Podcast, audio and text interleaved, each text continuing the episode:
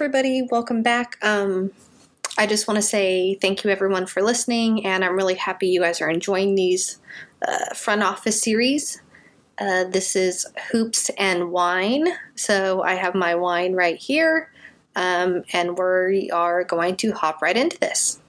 First off, we are going to start with Austin Ainge. Um, another guy that I think gets very overlooked because of who his dad is, but he is a huge, huge part of why the Boston Celtics are succeeding and why they pretty much hit in every single draft.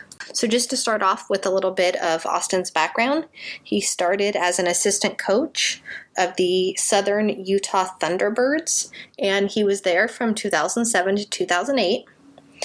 And uh, in the 2008 season, he then became a scout for the Celtics. After being there for a year, he was promoted to the head coach of the Maine Red Claws, which is their G League team. And he was there until 2011. And in 2011, he became the director of player personnel. And um, in 2019, he was promoted to the assistant general manager. So during those last um, over 10 years now that he's been with the Celtics, he has had a part of scouting the NBA, NCAA, and the International Pro Leagues. And as I said before, at different times, he's been the head coach, the general manager of the Red Claws. And right now he is the um, directs the scouting staff and holds all the responsibilities for basketball strategy trade discussion and free agent negotiations. So that with how successful the celtics are those are huge huge pieces um, to be responsible for. And of course nobody hits all the time as how many scouts and gms passed over a player like the greek freak. But I would say Austin gets as close to batting a thousand as one can get. So, in the last so many years, he has been able to get Jayson Tatum and was able to execute that trade, got them first round picks in addition to Jayson Tatum. Jaylen Brown, who went much earlier than people thought he would. He, I, they got criticized for it, but you know, he went with it. Marcus Smart. They were able to grab Daniel Theis out of Germany. Grant Williams this year off the bench has been a key role player. So those are just some names to name a few, but I one of these things about these scouts is, you know, they they say they've been following these kids, you know, since they're 15, 16 years old and then another thing that Daniel uh, Dan Tolzman said that was really interesting was people think the job of a scout is to add people's names. He said, but our job is to cross names off the list. Um, and as bad as that sounds, that's pretty poetic. And one of the things that Ainge said was that he started seeing Tatum when he was 15 and 16 years old. He was super skilled, had great touch and footwork.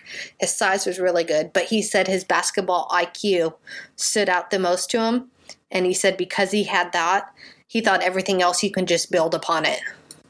Now, when it came to Brown, he said he thought he was just a, a freakish, freakish athlete coming out and he thought that people were too hard on him for his year at Cal because he felt he was actually being used and properly there and that if they put him in their system that he would fit it perfectly. And you have to say that Austin hit that one right on the money. For a guy that uh, wasn't even sure that he wanted to stay in the game of basketball until his friend called from Southern Utah University and asked him to be assistant coach. Uh, so many things could have been different, but it's safe to say that that Austin made the right decision, and it's going to be really interesting to see where he ends up. I mean, because they have two really, really good guys in that front office with Mike Zarren and Austin Ainge. So again, you were seeing this trend of really good, qualified guys around you on your team and and how much these pieces make up a successful front office. Next up, we have another Sacramento native, and that is JJ Polk. So, that is the second guy on our podcast who is now from Sacramento. Pretty great that we are seeing these successful front office people from Sacramento. Um, maybe one of these days we can get one of these guys to come back to Sacramento and help turn this team around. But that will, you know, we'll have to wait and see what happens. So, JJ Polk. So, JJ owns a law degree from the University of Illinois.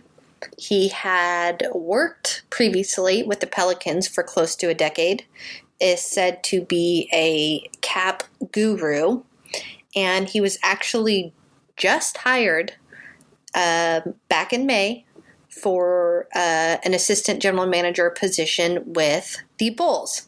They are completely redoing their front office and they made a great hire in JJ. So, let me tell you a little bit about his history. So, he was actually, um, when he graduated from law school, he was with a real estate group and then got hired as the director of player contracts and basketball administration for the New Orleans Pelicans. And he was hired in 2010. In 2012, he was promoted to the executive director of basketball administration. And in he had been with the Pelicans from 2010, then got promoted in 2012, and had held that executive director of basketball administration position until this last year um, in May when he got hired as the assistant general manager. So he has steadily been uh, moving up the ranks, and like I said before, he is the renowned um, salary cap expert and guru. So we we have have seen that there are a lot of front office execs in the analytical department as well as um, when it comes to salary cap we see a lot of these guys have um, their law degrees and so that was part of when he first got hired in new orleans was for analytics and then they discovered his magic with numbers and he worked his way up from there so, one tie in that he has is when he first got hired uh, with the Pelicans, Tim Connolly at the time had just become the Pelicans' assistant general manager. Well, in 2013, Connolly moved to Denver and hired Arturas. Now, being that Connolly had hired both Polk and Arturas, you have to wonder if there is any kind of connection there. Um, and I'm guessing that Connolly probably just gave gave uh, rave reviews, and it's kind of an interesting interesting piece that those two guys both both came up under them and are now together. And credit to JJ because Karnisovas actually said that one of the first quick hires he wanted to make was JJ because he did not want to risk losing him quickly to somebody else. So, again, it's pretty cool to see these Sacramento natives out there representing. Great job, JJ. Keep up the work. Maybe one of these days we can get you back with the Kings. Okay, after hearing about this next one, you all might be on the John Hammond train. This guy has as good as a track record as probably I've ever seen. Um, he is a pro at turning franchises that are losing into contenders. And a fun tidbit is he has a lot of history with Joe Dumars. Okay, a little quick background on Joe is he started as a scout with the Minnesota Timberwolves all the way back in 1989. How impressive is it that there was a guy that started as a scout in 1989 and is still in NBA front offices today and successful? Talk about someone that has transcended every era of basketball that I have seen since I've been alive. Um, this guy has been able to stay, adapt, and be successful. So he started as a scout in 1989. He then became an assistant coach with the Timberwolves in 1989. So I guess he shared that position. And then in 1990, he um, became an assistant coach uh, with the Los Angeles Clippers. And then he was there until 1993 and then in 94 he then became he went back to detroit and became the director of scouting. Then in 1997 he was promoted back to an assistant coach with the pistons. Then he went back to the clippers in 2000 and as an assistant coach and then in 2002 he was hired as the vice president of basketball operations and served in that position until 2008. And then in 2008, he was hired as the general manager. He served in that position until 2017. And then in 2017, he was hired as the general manager for the Orlando Magic.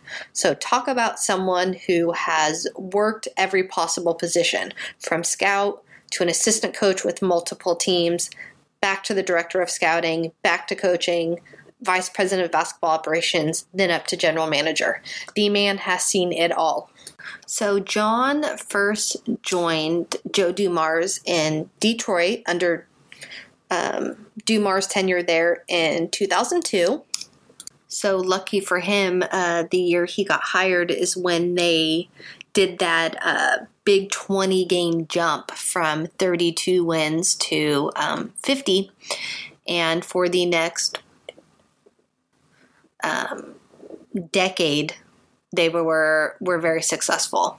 I don't know if this has any correlation, but the year he was hired, the Pistons jumped up in those wins. The year he left, the first year um, he left in 2008, they went from 59 wins the previous year back down to 39. So every year that John Hammond worked under Joe Dumars, the Pistons were extremely successful.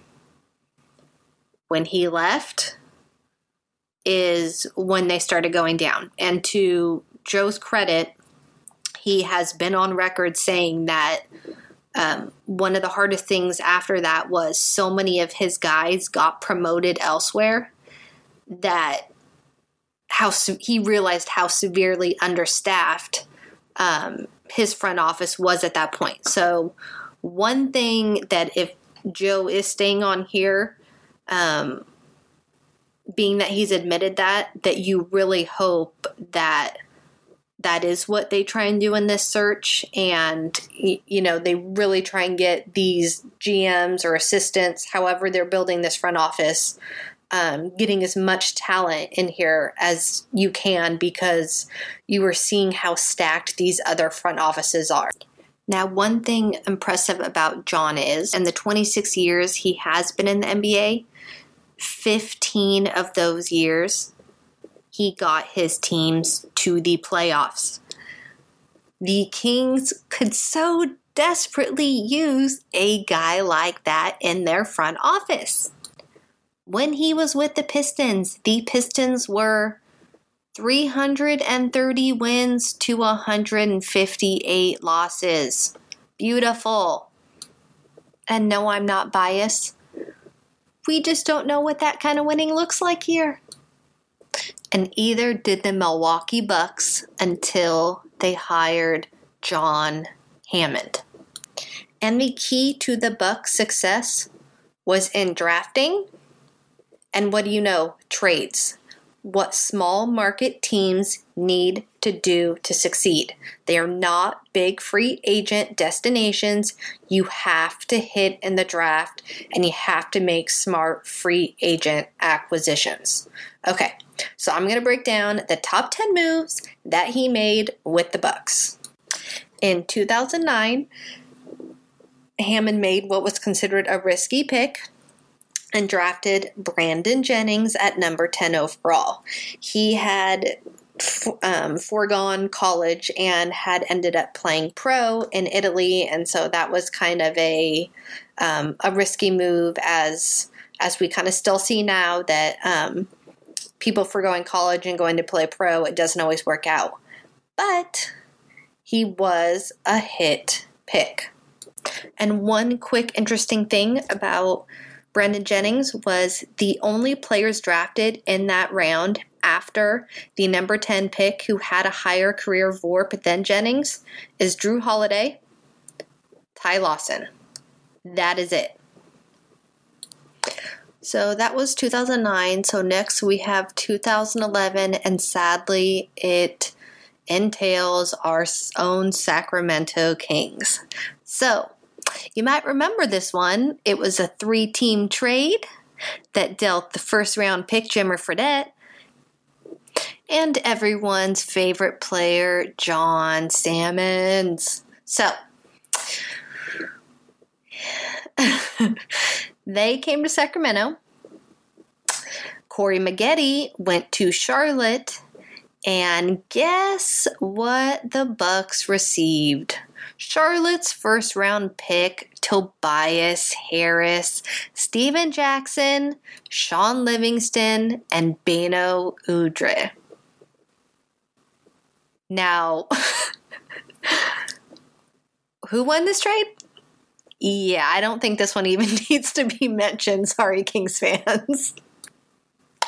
Next, we have up everybody's favorite 2013 draft and it was Giannis Antetokounmpo. I really hope I got that one right. It's always fun to try and say. But that is the home run pick of all home run picks. He was young, skinny, playing low level of professional basketball in Greece, but he was the ultimate projectable player. I guess people said they could have seen it coming based on they did the same thing with Jennings years earlier, but this one was probably even more riskier and huge upside and we've all witnessed that it paid off and it literally single-handedly turned the Bucks franchise around. Y'all know I don't even need to to mention any more than that of of things that could have been.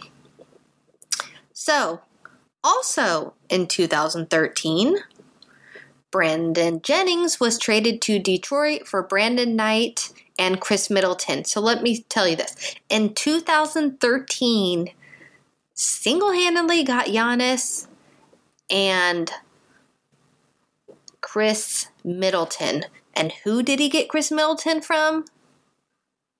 Joe Dumars. Now, the next year, after just getting Giannis and Middleton, he gets Jabari Parker at number two. Um, we've all seen how Jabari's, you know, um, tenure is played out, and he's now with us. But I mean, that was a hit on draft night, and it's really sad what um, what injuries can do to a player's career. But all things considered, um, it it was not the wrong pick, and he flashed his potential that season, averaging 20 points um, in those 51 games before he suffered that that torn ACL. So you almost do wonder what could have been um, between that trio of Giannis, Middleton, and and Parker had he not gotten injured. Now, not only does he seem to find hidden gems in the first round, which I don't know. I mean, hidden gems is kind of, I don't know if people would say you find those in the first round, but he's hit more times than he's missed in the first round. But he is good in the second round too. In 2016, he grabbed Malcolm Brogdon, and he turned out to be a complete steal in the 2016 draft. I don't need to tell you who we drafted in 2016. I will not relive that. Um, I was studying abroad in Scotland at the time, watching in the middle of the night and yelling at my laptop, waking up my dorm roommate. So, we will not get into any more. Now, going back to um, second round talent, I will say I did skip over this, but in 2008, another pick he found in the second round, Luke Mbah a Moute, who has had a great career in the NBA. But again, you were seeing he is finding hits in the first round and the second round. Now, something interesting going back to Luke Mbah a Moute was he traded him to our very own Sacramento Kings in 2013. Now, a part of that trade was he sent us a 2019 second round pick. So in 2013, we got Luke plus a 2019 second round pick. And ended up being the last pick in the draft, and we ended up using it on Vanja. We don't know if he's ever going to come. That's that's now that Vladdy's gone. Um, I would probably think not, but you never know. Um, but the Kings actually sent the 2016 second round pick. And who did the Bucks choose with that? Malcolm Brogdon. So again, um, at the time, maybe you know it it made sense. Um, that was part of you know us trying to turn things around back then but it is interesting to see how it played out for us and how um, the bucks end up succeeding with it. Now since taking over um, the orlando magic he's done a good job there and the magic have made the playoffs for the last two years where they previously were not. So again, we're just seeing a pattern of of smart decision making and being able to turn franchises around. Now again, he's not perfect. No front office executive is. But there's a reason why the guy has been in basketball for 35 years, has been able to stay in basketball for the 35 years, has been able to adapt with the changes in basketball and just has a glowing record um, and reputation in the league. So, I will end today's um, part three segment on John. Um, but again, if Joe is the guy here, I think John is a name that uh, Joe trusts. And when it comes to a team that has had a lot of previous issues with trust,